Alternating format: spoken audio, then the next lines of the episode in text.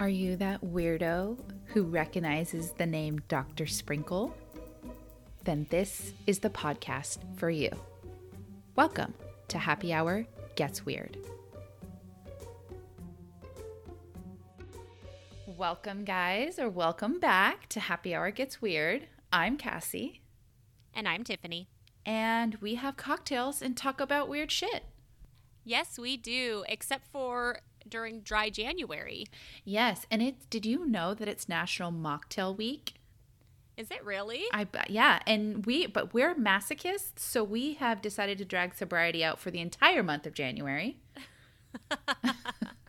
Also, this week, our featured drink isn't really a mocktail, it is just a non alcoholic beverage. I think yum. there's a, a differentiation, right? I mean, yeah, sure. Like mocktails are trying to be cocktail S as opposed to just a non alcoholic drink, which is anything without alcohol. right? Yeah, it could be a glass of milk. And that is our mocktail for this week chilled glass of milk. A giant glass of whole milk. Oh God. Actually, our uh, drink this week is blueberry lemonade. Mm. It's very good. I added basil to mine, but you could kind of jazz it up with your favorite fresh herbs if you want to, or leave them out. And it's a really simple recipe. I kind of merged a few um, recipes that I had uh, on hand. I kind of merged them together, and we will post it on our Instagram. And if you aren't on Instagram, basically it's a really simple lemonade recipe, which is like a cup of fresh lemon juice, more or less to taste, which is kind of how all lemonade recipes are. And then it's a cup of simple syrup. And then I added fresh blueberries to the simple syrup Yum. and cooked it. So good. And then you just mix that together. You have to dilute it with water, which is also typical for a lemonade. Yeah. That would be some pretty intense uh, juice if you didn't dilute it. But yeah, it's really refreshing and it's starting to be citrus season around here. Uh, my lemon and orange tree that I have in my backyard are starting to ripen up, which is exciting for That, me. that is exciting. I am so jealous that you have a lemon tree in your yard. And if you wanted to turn this non-alcoholic drink into a cocktail, what would you add? I would add vodka. Ooh. Vodka lemonades is actually like my fave in the summertime. Oh my goodness, that sounds delicious. And just to circle back to Instagram, if you are not following us, it might be a good idea to follow us because we interact a lot on Instagram and Twitter. So if you're feeling like you want to interact with us, you could always follow us on our social medias. And that's Happy Hour Gets Weird Pod on Instagram and same on Twitter. And if you're following us on social media and you have an idea for a future episode that we should do, totally reach out. We love getting recommendations on topics or cocktails, anything like that. Absolutely. We like to give the people what they want. but we need to know what the people want. We're people pleasers. Yes. Um, okay, well, that drink sounds fantastic. Um, you know, it's a new year. Feels like actually just an extension of 2020. Is it a new year? Are you sure? it's the 13th month of 2020. Um, but we needed some weird, some really weird in our life. So we're going to do an alien episode. It's like the best distraction, I think. the best. The best. So, what do you got for me?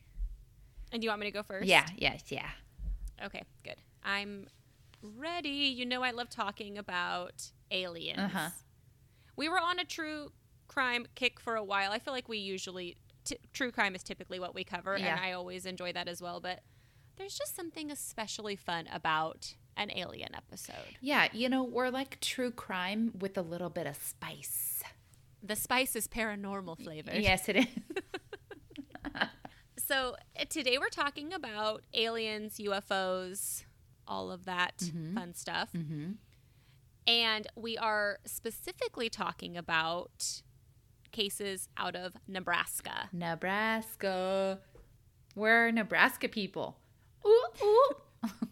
We better get a huge jump in Nebraska listeners after this episode, is all that I'm saying. Where are you at, Nebraska? We do have listeners out of Nebraska, though. Mm-hmm, we Right? do. Mm-hmm. And hi, guys. Hey, how's it going? Hello. Okay. So, when I started researching for this episode on Nebraska and its history with UFOs and ETs, I found this awesome story from 1884. Holy shit, it's an old timey alien story. Hell yeah, brother. Just wait. This story essentially stated that some cowboys found a metal object that crashed into Earth. Its frame too hot from its rapid plummet that the men had to stand back from it. It wasn't just an asteroid, it had cogs and gears. Later that day, a crowd had gathered around the twisted hunk of metal only to be interrupted by a severe rainstorm. A storm so intense it blocked all vision. And when the storm cleared, the metal craft was gone. But unfortunately, I continued to research this story because I loved it so much. and to my dismay, found that it was a hoax. Mm. A paper editor named James Calhoun had fabricated the story. That's bullshit. The Nebraska State Journal discovered the truth in 1927. Another reason that the prohibition was stupid. Sobriety created reliable journalism. so I left this fabulous story of shiny objects falling from the sky and landed on the less glamorous subject of cattle mutilations. Well, speak for yourself. From blazing aerolite to hollowed assholes, just like that. okay, so I have a bunch of sources, including history.nebraska.gov, History Channel, New York Times, uh, the North Platte Telegraph. I have a bunch of different um, sources, and they will be listed on our article. Article? Our uh, they will be listed on our. They will be listed on our podcast description. So, as most people who are interested in UFO and alien phenomenon know, cattle mutilation is commonly attributed to aliens. Mhm. Although there is not direct evidence, obviously, oftentimes in cases of cattle mutilation, there is an unidentified flying object witnessed around the time of the incident. Mhm.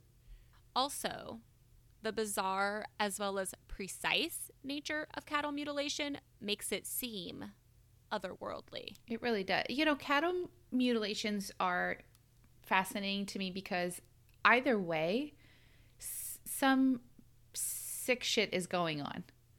She loves cow assholes, ladies and gentlemen. She was so excited when I told her I had to change my subject to this. I know Tiffany was disappointed, and she was like, "Oh gosh, I had to switch," uh, and I was like, "What? What? That's a good thing." When you get into 10 plus pictures of mutilated cattle, it starts to become a bummer. um, yeah. In the 1970s, there was a rash of cattle mutilations in the United States. It was primarily focused on 11 states Pennsylvania, Kansas, Minnesota, Texas, Oklahoma, Montana, Colorado, Illinois, Wisconsin, California, and Nebraska. According to one article from 1975, you know I love reading old mm-hmm. articles from mm-hmm. the paper. Give me all the microfiche. That's what I want for Christmas. so, according to a, a 1975 article um, in the New York Times, that year in Colorado alone, there were 200 mutilations. Holy crap! So we are talking a lot of cattle. And there were a few other various farm animals. I noticed that they were all ungulates. I think that's how you say that. Hooved mammals. Well, I noticed that all of the animals in the mutilations were like hooved farm animals, larger animals. so like goats, horses. horses, cows. There were only a few of those. It was mainly cattle. okay. These cows were all mutilated in very similar ways. They were found dead with specific parts removed an eye or both eyes, their sex organs removed. Their rectums were basically cored, for lack of a better term. Hmm. Their udders were cut off and their tongues were gone. Also, many times they seemed to be drained of blood with no blood on the ground around them And according to ranchers that found their animals, the mutilations seemed to be made with a sharp object, surgical precision as opposed to ripped and chewed. One farmer basically said, I know what it looks like when a cow dies and is found by predators, and this isn't it. Mm-hmm. And that's kind of the consensus with the ranchers that find these animals. That's what I find so bizarre and so fascinating about cattle mutilations is it's it's just fucking weird. it is weird. I I did see that in one article they mentioned that when an animal dies, if it's left outside in the heat for a long time, and this is kind of like graphic, it can kind of um, decompose and then fill with gas, and then its skin can split and it can look like a clean cut when the skin does that. But that wouldn't explain to me what's happening in this situation when you see a clear cut around an udder or around a certain part of the body. It's Or not just like a slit. Yeah, bored out Right. butthole. I mean, I'm sure that doesn't happen with heat. yeah, that doesn't seem like um the, the result of the sun. It's a hot one today, Frank. All my heifers have fucking cored out anuses. Oh, it's been a really hot summer. I hope my cows still have their assholes. oh, damn it.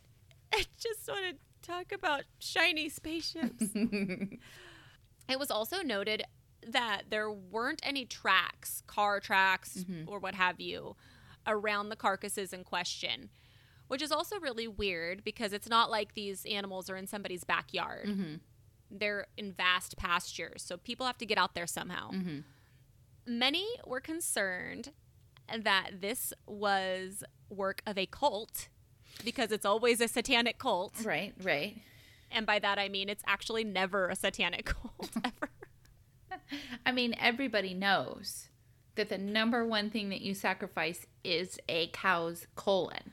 I think because it is the sex organs and tongue, Mm-hmm. that's why I can see why people's minds go there. Mm-hmm. But I mean, has it ever actually been a satanic cult ever? I don't think so. I think we should take do an episode thing. on when it actually is satanic cults. also in that in that 70s New York Times article, they mention they mention that there was a cult at the time enlisting followers for a trip to outer space and I was like, are they talking about Heaven's Gate offhandedly t- talking about Heaven's Gate? when two worlds collide. Yeah, I was like, oh, I, I wonder. And then it kind of made me feel bad because I know what happened to Heaven's Gate because this was clearly before the end of that. But maybe their special Nikes help them sneak up to the cows without leaving tracks. Yeah, maybe they were like uh I don't know. Whiter. I don't know. Maybe they were feather light. I don't know. Mystery solved. We've done it. You're welcome. 1974 Nebraska seemed to be hit specifically hard by cattle murder. Multiple cattle were found dead in Madison County, Nebraska specifically. It was the typical mutilation style, genitalia removed along with an eye and the tongue.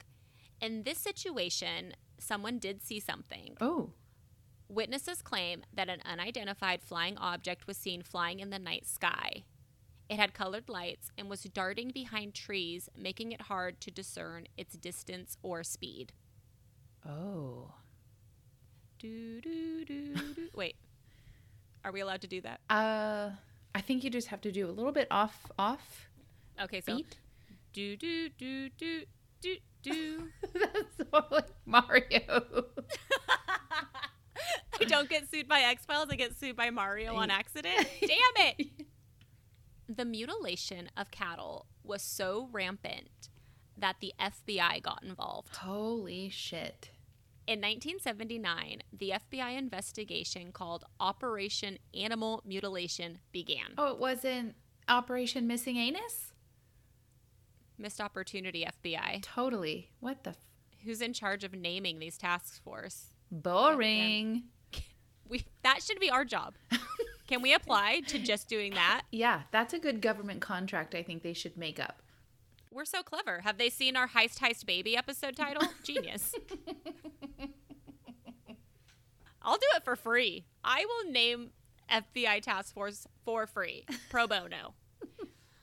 I also just like to think about like the group that was in this. Do you think that they were into it? Do you think they were being punished? Do you think they hated it? Yeah, like they were the ones. They were like the the misfits of the S- FBI, and the director was like, mm-hmm. "All right, listen, guys, you're on you're on Looking Glass anus duty, okay? Here you go. You go to Nebraska, and you have to figure out what is happening to these cows." I want you to actually disguise yourself as a cow's anus. we need video footage of what's happening. Yes. There's just a cow listening right now who fucking hates us. the operation found that by 1980, some 10,000 head of cattle had been mutilated. That's that's a lot of cows. It's, I mean, obvious. Yeah, it's 10,000. It's 10,000. I'm sorry, I'm still laughing at us. We're so dumb. Um, uh, it is a lot, and it, you know we're kind of joking about it because it's there's it's obviously funny to talk about cows' rectums this much, but when you think about how much a this, this cattle costs these ranchers, A ton. it's it's devastating to them. Uh, on an article that I read that was just a couple of years old, it said that a head one head of, of cattle was like twelve hundred dollars. Mm-hmm. So losing hundreds of cows mm-hmm. off of your ranch, I mean, that's a big fucking deal. Mm-hmm. It's also scary because you don't know what's going on. Usually these people are out in the middle of nowhere. They're isolated they're going out to check on their thousands of head of cattle in isolated areas and they don't know what's out there. They don't know who's doing this. They, there could be somebody waiting for them. A lot of times these are families that have young like teenage kids helping them. There's just a lot the the mysterious nature of all of this it makes it even scarier. It is because they don't even know what to look for. It, it truly is. I mean, have you ever been in somewhere isolated out, out in the, you know, on a hike or camping or out in the wilderness and s- seen some weird shit? Like, Yeah. it's the most terrifying thing that you could experience. And you're out here, and not only is your livelihood being fucked Attacked. with, yeah, um, but it's weird. It's fucking weird. Yeah, like one of the ranchers that whose story I'm going to get to a little later said that he used to let his 12 year old son kind of go out there with them and kind of wander around, but now he's like, I'm not going to do that because I don't know what's going on. Yeah. Like I said, the operation found around 10,000 head of cattle had been mutilated. And when this operation came to an end, the FBI didn't really have an explanation. The FBI claimed that in most of these cases, they believed it was predatory animals or other naturally occurring events. And although the Bureau did acknowledge that some cases had anomalies that could not be caused by natural predation, they were unable to identify any individuals or groups responsible for the bizarre and numerous mutilations and deaths of these animals. Basically, they said it's natural deaths or accidental deaths, and everything else is caused by predators. Okay, so best case scenario, it is a wolf with a surgical laser. Mm-hmm. Worst case scenario Attached scenario, to his forehead? yeah. Worst case scenario, it is A sick fucking group of people. psychos. Yeah, And I guess best case scenario would be that these ranchers who work around cattle their entire lives mm-hmm. for some reason don't know what a predator's attack on an animal would look like. frankly, it's insulting. Yeah, which is also a little unrealistic to me Right. to believe that a rancher doesn't know the difference between a predator and somebody attacking their animals. Yeah, And yeah, I, I pretty much wrote that here. I said, I believe a rancher over an FBI agent any day of the week Right. myself. Right. About most things, but especially about cattle. and unfortunately, although it subsided after this massive wave in the 70s, cattle mutilation has persisted. As we know, especially Cassie, fan of mutilations, knows. I have my Google alerts on. What's that saying? The only thing that does not change is change itself and cattle mutilations. Yeah, pretty much. That's I have that mug. In August of 2004, Larry Jurgens, the owner of I believe you say Jurgens, but honestly, it was spelled differently in every article that I found this, including historychannel.com. Okay. So I'm nice not sure work. if it's Yeah. Jurgens or Jurgens. um, I think it's Jurgens. So Larry Jurgens is the owner of Jurgens Ranch in Nebraska. And he found his 11 year old black Angus dead on his property. Oh, dang it. And this was in 2004. The cow's left eyeball was removed. The bag and udders had been removed. And of course, its butthole was removed along with its tongue. That goes without saying. I mean, obviously, we know that at this point. The way the udders are removed is insane too. If you ever have seen pictures, it's a clean circle and it doesn't it's just the like outer skin and udders. It does not puncture the stomach of the cow, which to me also is very interesting because I feel like I wouldn't be able to do that. I don't it just seems like somebody who knows what they're doing. So, something different than the other cases I mentioned here is that there were also two puncture wounds in the neck, an eighth of an inch in diameter, hmm. which I didn't read that anywhere in the 70s cases. Weird. So that that was kind of interesting to me. It's like I don't know if that makes it seem more or less likely for it to be an alien UFO situation. Maybe just the act itself has evolved. I mean, have we just ventured into cryptid territory? Or or I was thinking like some sort of an injection to calm the animal. Maybe they realized that it was cruel to just like attack an animal without sedation or something. Well, oh, that that just Or it like, was more difficult if the animal wasn't sedated. I don't know. I don't that just opens up so many possibilities because you have to think, okay, if this is human activity, obviously you can't take on a 1,200 pound heifer without some mm-hmm. kind of sedation. And, you know, then you get into the extraterrestrial possibility where, you know, mo- some stories that we've heard they have, you know, like the body freezing technology and the, um, you know, that stuff. So it just, it just, it's just a bizarre detail that is just adds to the mystery. totally, totally. And also as in with as in the other cases, there was no blood found around the carcass. Um, despite its significant mutilations. Jurgens has been a rancher for 35 years at the time of this article, and he said this is something that he had never seen on his ranch. The night that this cow mysteriously died, there was another strange occurrence. Joanne Jurgens, Larry's wife, said that she heard what sounded like low flying aircraft going over their property. Hmm. Other witnesses in the area too heard the rumble of something flying overhead, as well as lights that seemed to come from a low flying object. They couldn't see the object themselves itself, but the other witness said that they saw white lights in the air. Okay. Yeah. Jurgens also mentioned that over the past year, there had been other random mutilations at other ranches in the area. Multiple cows and bulls looked to be electrocuted and then mutilated, losing the udders and scrotum and rectum as well. It was a couple of, I think he said it was like three mile three miles away. Like, why the nastiest bits? I don't get it. You know, you they say predators go for the softest tissue. Yeah. Um, so I get udders and maybe even the scrotum. It's soft, it's dangling, it's there. It's low hanging fruit, if you will. But the anus, it's in there. It's like under a tail. It's not protruding. I don't understand that.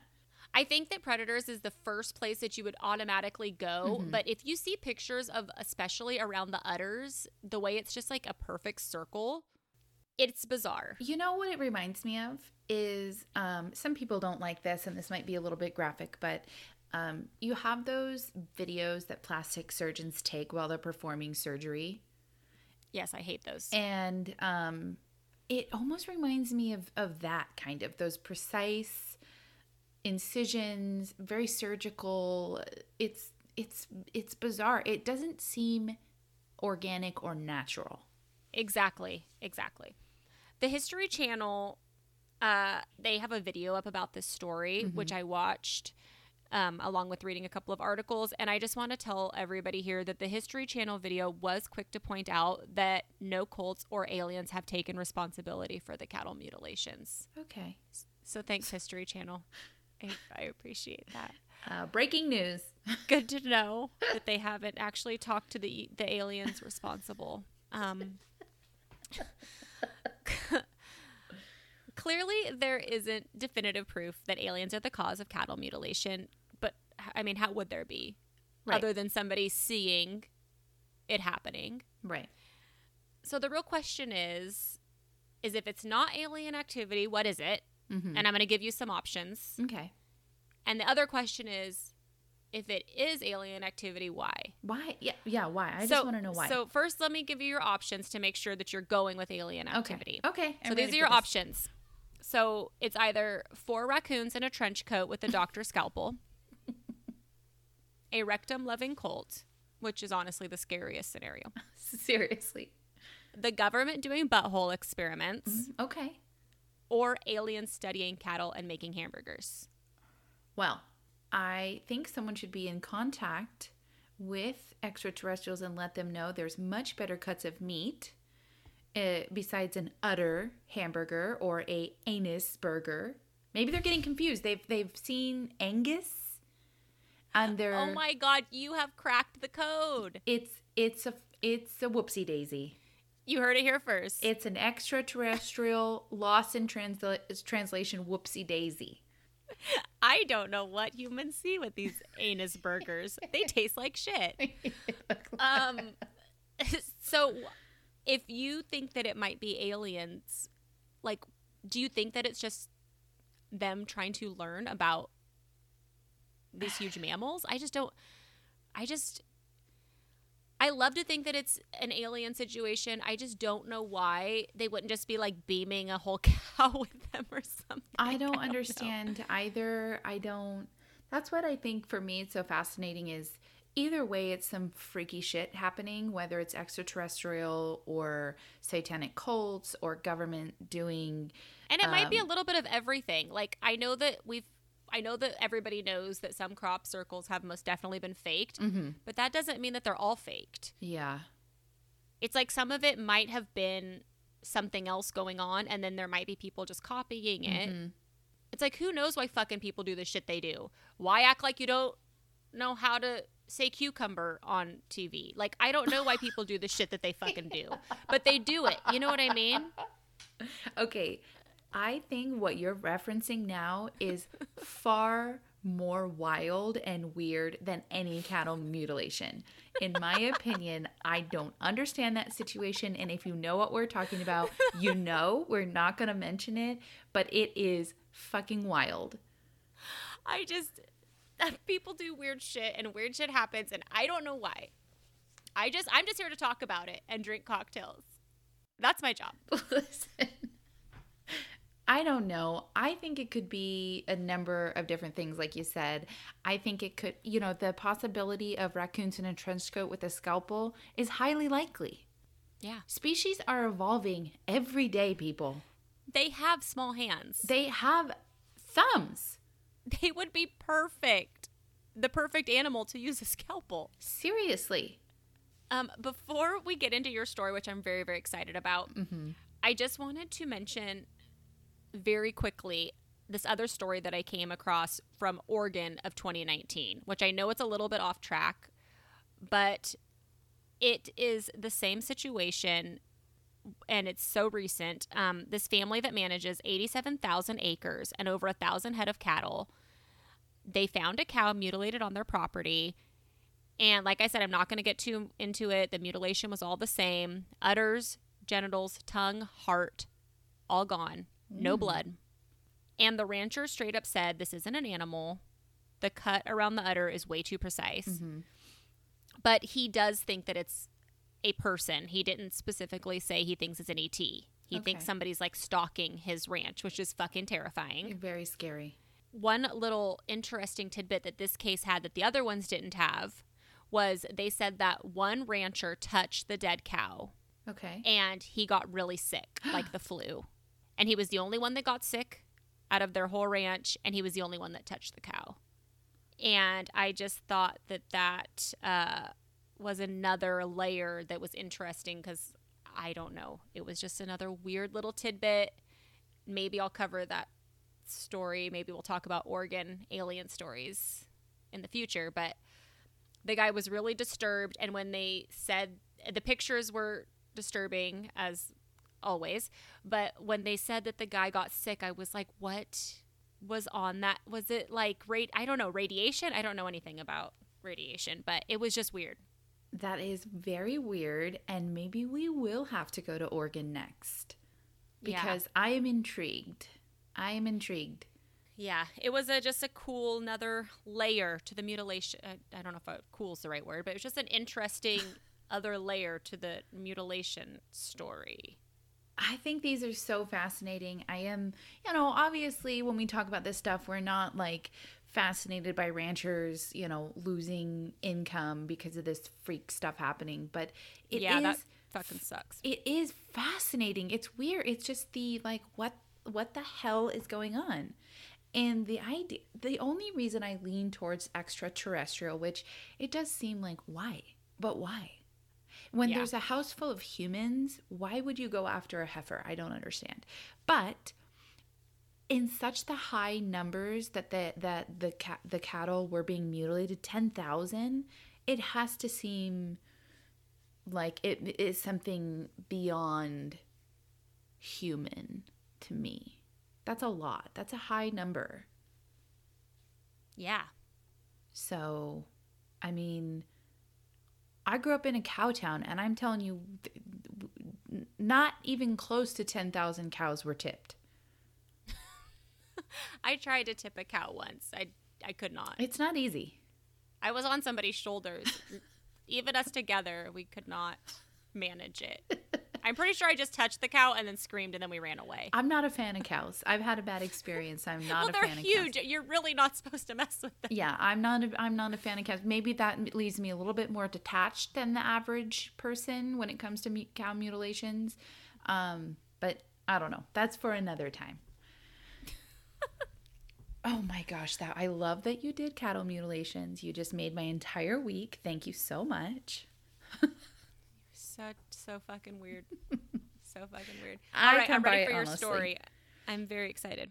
All right, so this is a very interesting encounter story.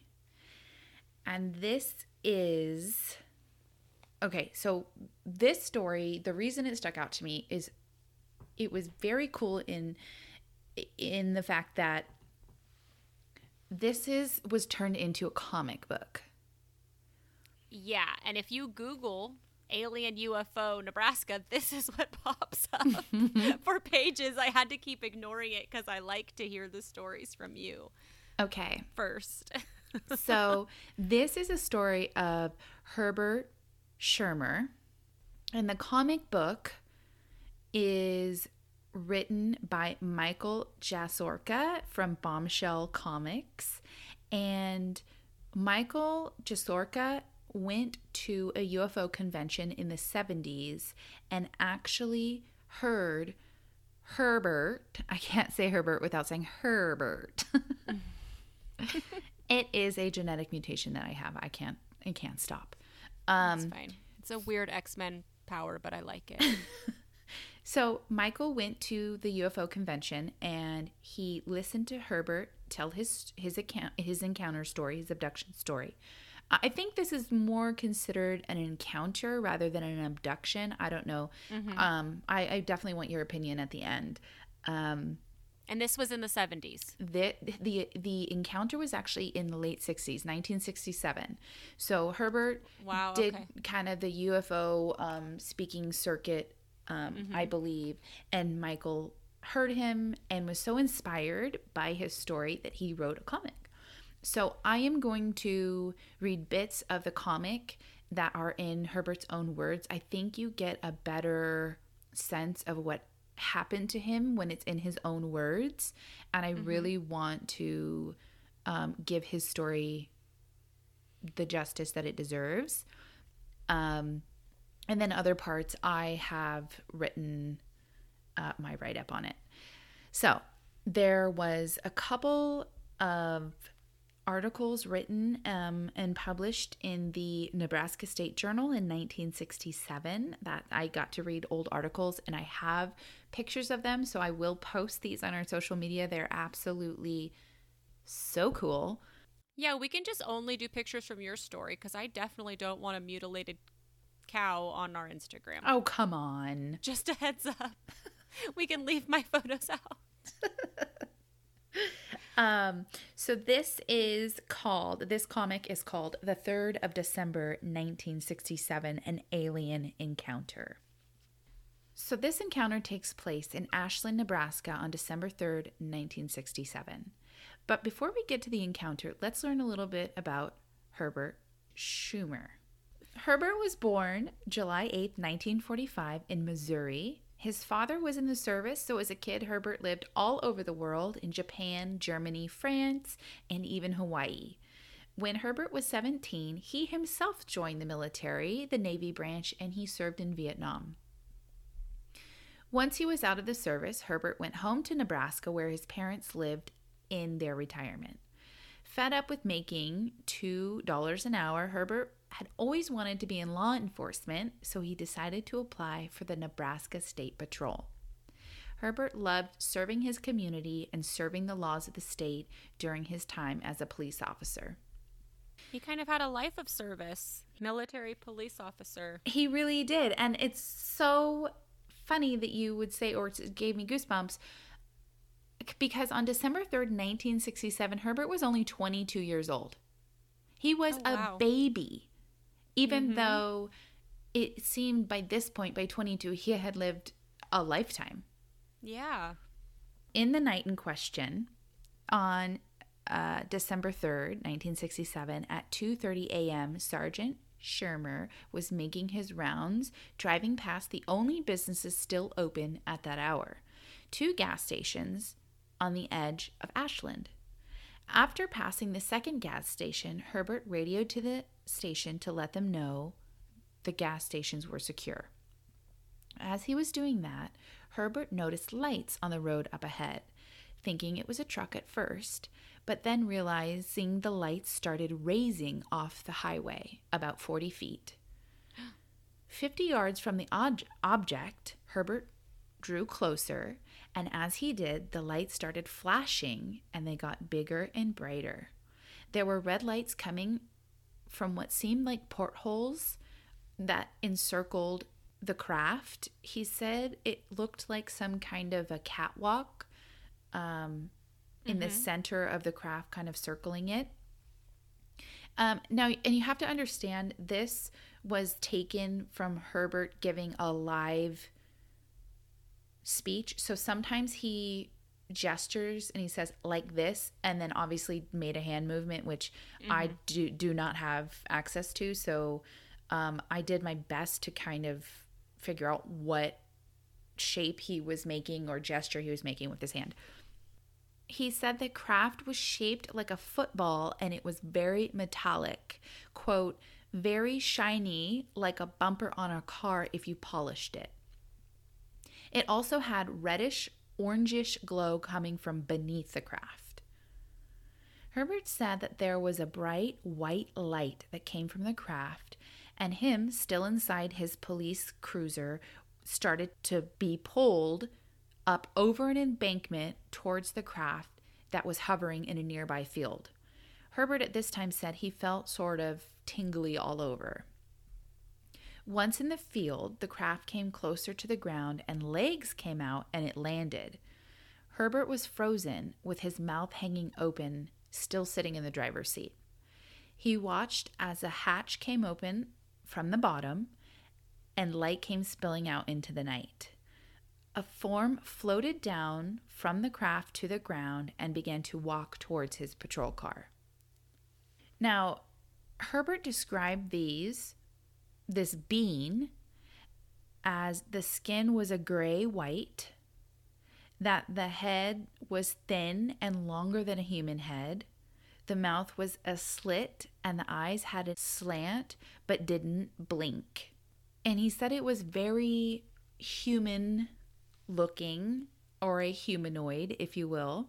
Herbert sat motionless in his car and he noticed that the bean was carrying an object with both of its hands, or what he thought to be hands. At this point, another form floated down from inside the craft and began walking towards Herbert, still sitting in his car. As the first being reached the hood, he pointed the tool in w- what Herbert called a tool, and he described it as ovalish, squarish, with a lens like thing on the front. Mm-hmm. I'm thinking like a long tool like maybe shaped like a like a long wrench with like mm-hmm. a square lens on the end some like a wand like thing. A green light came from the lens and covered the car and everything in it including herbert. And herbert felt a sensation like he had never felt before. He was frozen. In his own words quote and then i felt nothing like i was just there and that's it the second beam made its way to the driver's side door, and Herbert couldn't even move his head to look towards him. It. He just stared straight ahead. All he was just sitting there, frozen, looking straight ahead. The window was down already, and the second being had an object in his hand, what Herbert described as a silver pencil with a big ball on the end of it. The being reached through the window and touched the silver bulb to Herbert's neck on the side of his neck. Herbert said it hurt and he yelled, ouch. And at that point, the first being that that exited the craft opened the car door and made a gesture for him to get out, which Herbert did. He could move all of a sudden. He got out, but he said he couldn't scream or yell or pull his gun or use his radio. He had it was like he wasn't in control of his body. Mm-hmm. Or he was only allowed to move after being instructed to move. Now, face to face, although the being was much shorter than Herbert, the being asked him, quote, Are you the watchman of this town? And Herbert only replied, Yes, sir. And the being replied, Come with me, watchman. I love this so much. I'm so into it. It's so scary. It's so, so, so, so, so, so, so, so scary. Okay, so now to get, I think to get the full effect of what Herbert went through or what he experienced, I'm going to read in his own words from the comic. And we started moving toward the spacecraft, and it felt like I was walking on air. We got up to the hatch to where we went inside the spacecraft and he just sort of like floated up to the first level. And he says to me, Watchman, come with me. And we were in a circular room. And there was a lot of cylinders, four and a half feet high and two feet wide, and it circled the whole room and had sort of like a cable running through it. They looked like tall batteries to me. And then in the center of this room was a huge cocoon, or, you know, like this shaped object, a circular shaped object. And it was spinning and it was giving off colors like the rainbow and was about 20 feet long. And it seemed like these cables were coming up and connecting to these two block things that came down on the each end of it. And we walked a complete circle in there. And I said, what is this? And he said, This is how our craft operates. And he said, It operates on electrical, reversible magnetism. And also cow anuses. and then he offered up a silver platter of cow anuses between two brioche buns and said, Mini slider? And then I looked at him and he said, Come with me, watchman. And we walked back over to where I had come up with him. And this glass sheet came down from the ceiling, and we stepped on this, which I felt, and we moved up to the second level of the craft. And lo and behold, I'd never seen anything like it before in my life with so many different types of instrument panels and computer type things that you just you wouldn't believe it. And this cone thing was right in the center of the floor, and you could see half of it from on top and half of it from the bottom, but it gave off a red glow. That sort of not flash, but kind of died down and came back up again like a wong, wong, wong. That's how I imagine it in my mind. Mm-hmm. Also, he says, Watchman, come with me. And we walked over to a screen that was up on the side. I say wall, and it was sort of like a TV screen. And he pressed some buttons and I guess flipped some switches. I wasn't paying too much attention to him. I was looking at the screen, and some stars in the sky appeared on there. And he put his finger up like this, and he said, This is where we are from, Watchman. And then he put his hand back down.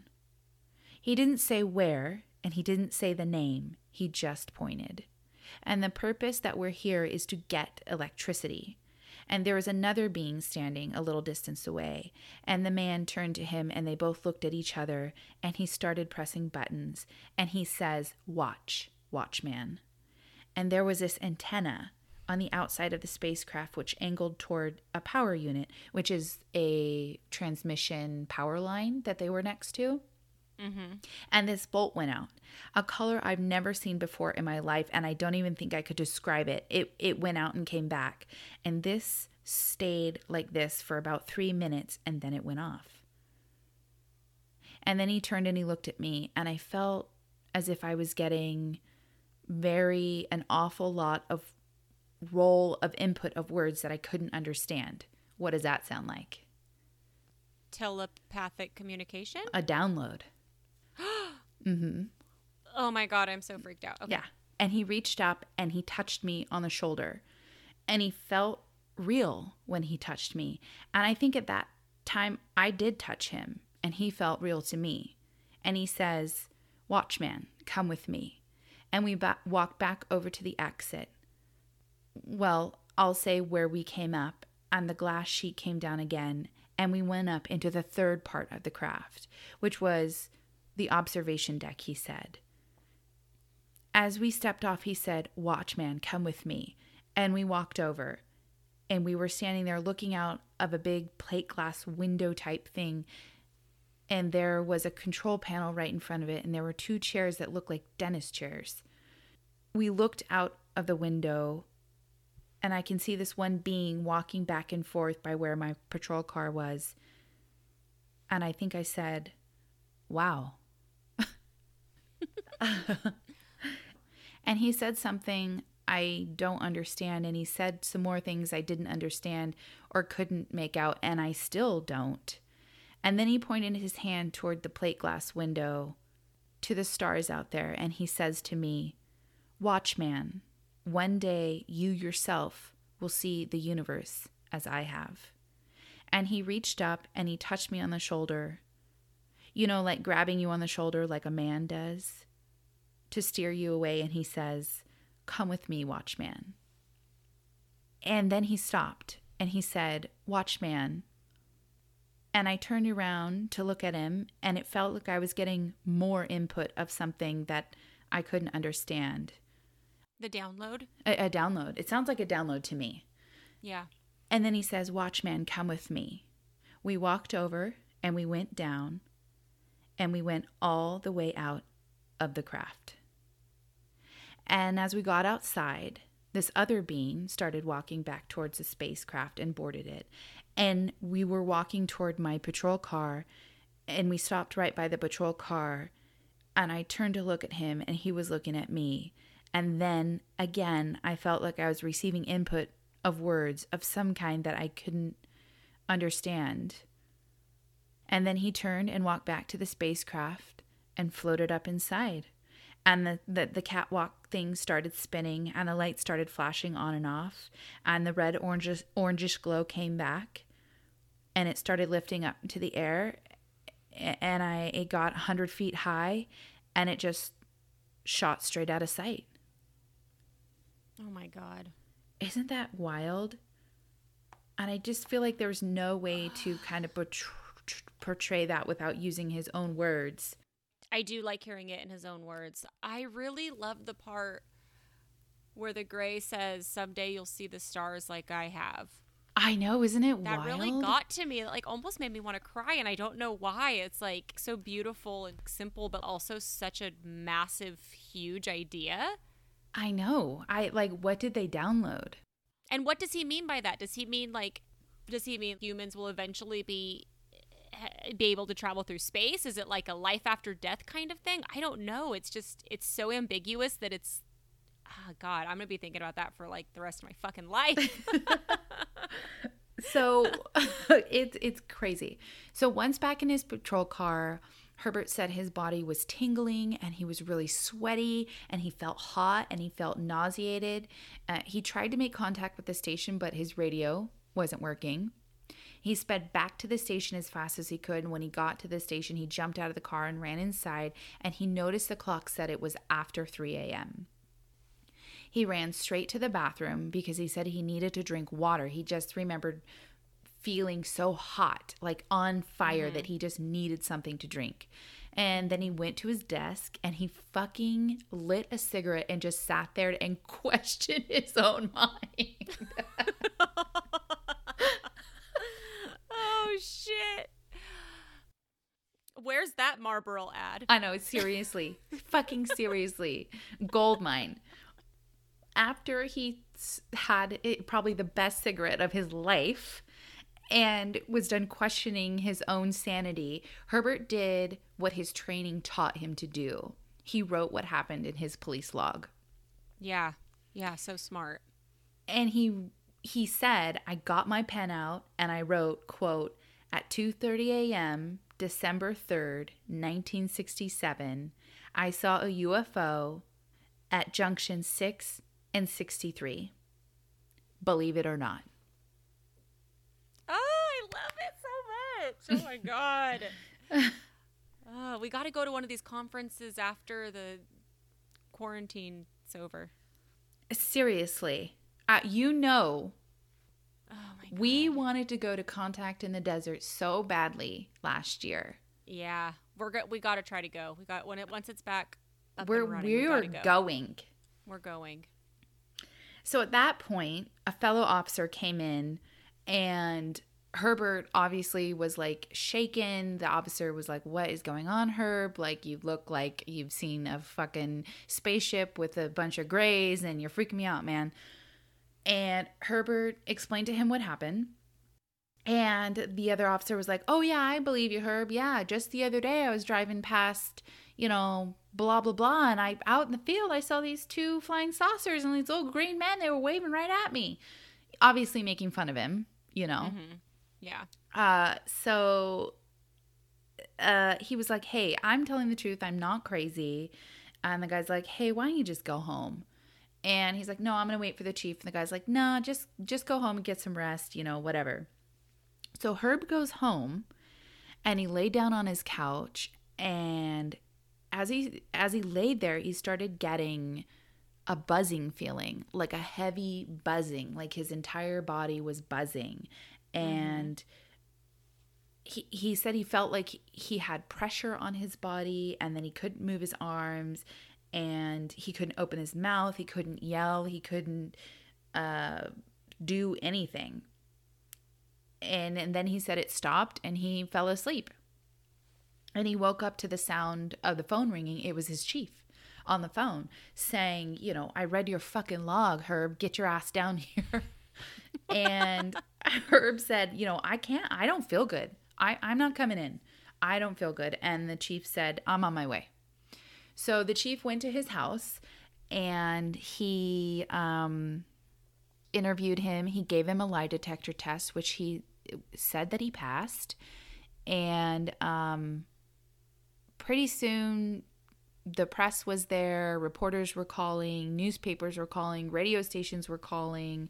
He got a lot of attention. People in town started to heckle him basically when he went anywhere. It was pretty fucked up actually what he went through. They weren't very nice to him. There's only one friend that he had in Ashland that had his back and that really um, stuck by his side. So, this is at the point that Dr. Sprinkle comes in. Oh, shit. So when the media and the newspapers start publishing stories about Herb and his um, encounter story or abduction story, um, the Condon Committee, which is a committee that was operating from 66 to 68 and it was at the University of Colorado and it was actually funded by the United States Air Force. And it was basically an informal and it was basically a group of physicists and scientists and psychologists and they were um, studying UFOs so they got a hold of Herb and they asked him to come take some tests and they put him under psychological tests. Um, Dr. Sprinkle, Dr. Leo Sprinkle, actually, is he a doctor? Yes, he's a doctor. He, Mhm. um, Unless Doctor is his first name. uh, you know, that's a pretty good idea.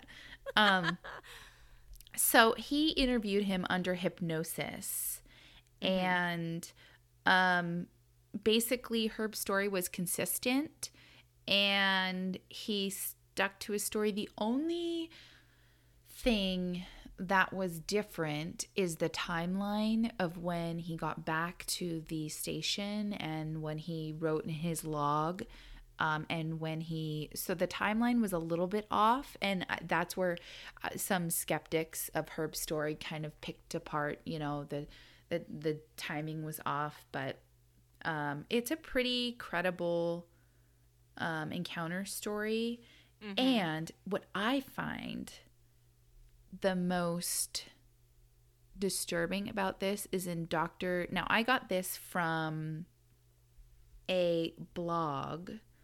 So I got this on kevinrandle.blogspot.com and he did a write up about this and he had access he got access to Dr. Sprinkle's notes and one thing that I found found disturbing is Sprinkle wrote about uh, Herbert and described some of his reactions to the sighting, and and this wasn't in the story that Herbert shared at this UFO convention, but it is something that they found during their research um, with the Condon Committee. Mhm. Uh, right after the abduction, he actually drank two cups of hot coffee, like hot steaming coffee, like it was water. Ooh, interesting. Um, and then he claimed that he often experienced a ringing, a numbness, and a buzzing in his ears just before going to sleep, usually around 1:30 or 2 a.m. in the morning. And he believed he had experienced precognitive dreams and he said that he felt hurt since the UFO sighting or the encounter. And he also described stir- disturbances in his sleep, including where he woke up and he found that he was choking his wife. he had woken up and found that he was handcuffing his wife's ankle and wrist together. And he also said that his wife became so scared with this dis- these disturbances in his sleep that she would sometimes wake up during the night and she would move his gun from where he normally kept it which which is in his boots beside the bed and she would move it just in case. Very safe. Just throw that gun in your old boot. Yeah. Great idea. I mean, that to me could also speak to his Vietnam Viet, time in Vietnam. He Right. could have something with that. But I've never heard of PTSD making you hallucinate an entire interaction with aliens aboard a spaceship. So, Me neither. And I um I immediately thought of the PTSD as far as the like violent disturbances um yeah. in his sleep. I thought of because he did see action in Vietnam. Um but So the tough. buzzing and the humming and the ringing Mhm. are symptoms, a shared symptom between abductees and um, people that have encountered extraterrestrials. Um, so basically, that's how Herb's story, um, encounter story, kind of ends. Is he doesn't stay with the police force. Um, he goes off and does something different. I think the ridicule he got a lot of ridicule, like pretty, pretty, sucks. pretty harsh ridicule in this in the 60s and the 70s um he at one point asked his dad who what who spent over 20 years in the air force and said hey dad do you you know believe in ufos have you um you know and his dad he said his dad said actually his dad didn't say yes or and he didn't say no. The only thing that his dad said is if it's true then stick to the truth. It's your truth. And to that to this day he still says you know that's what happened. That's the encounter that i had. So and that is the encounter story of herbert in nebraska in 1967 I really love that story. I hadn't heard it. I, I avoided it. Like I said, it kept popping up when I was researching because it's so popular um, out of Nebraska. But Herbert Schirmer and Dr. Sprinkles need to have an ice cream truck together. that that is a genius idea Schirmer and Sprinkles. Co. Schirmer and Sprinkles Co. It is the ice cream truck in your neighborhood. It's an alien themed truck. It's out of this world. This ice cream is out of this out of this world. You really should have been in advertising. I really should be naming task force for the FBI. You actually should. That, you know what? Uh, is there an email that we can send to the FBI recommending new government contracts? Because how awesome would it be if you were a government contractor and it's like not a gun dealing government mm-hmm. contractor, but mm-hmm. actually you just name FBI cases? Yeah. I think that'd be great. I bet that would pay a lot of money. I speak pretty highly of myself for someone who just thought that their shirt was on inside out. but that's fine.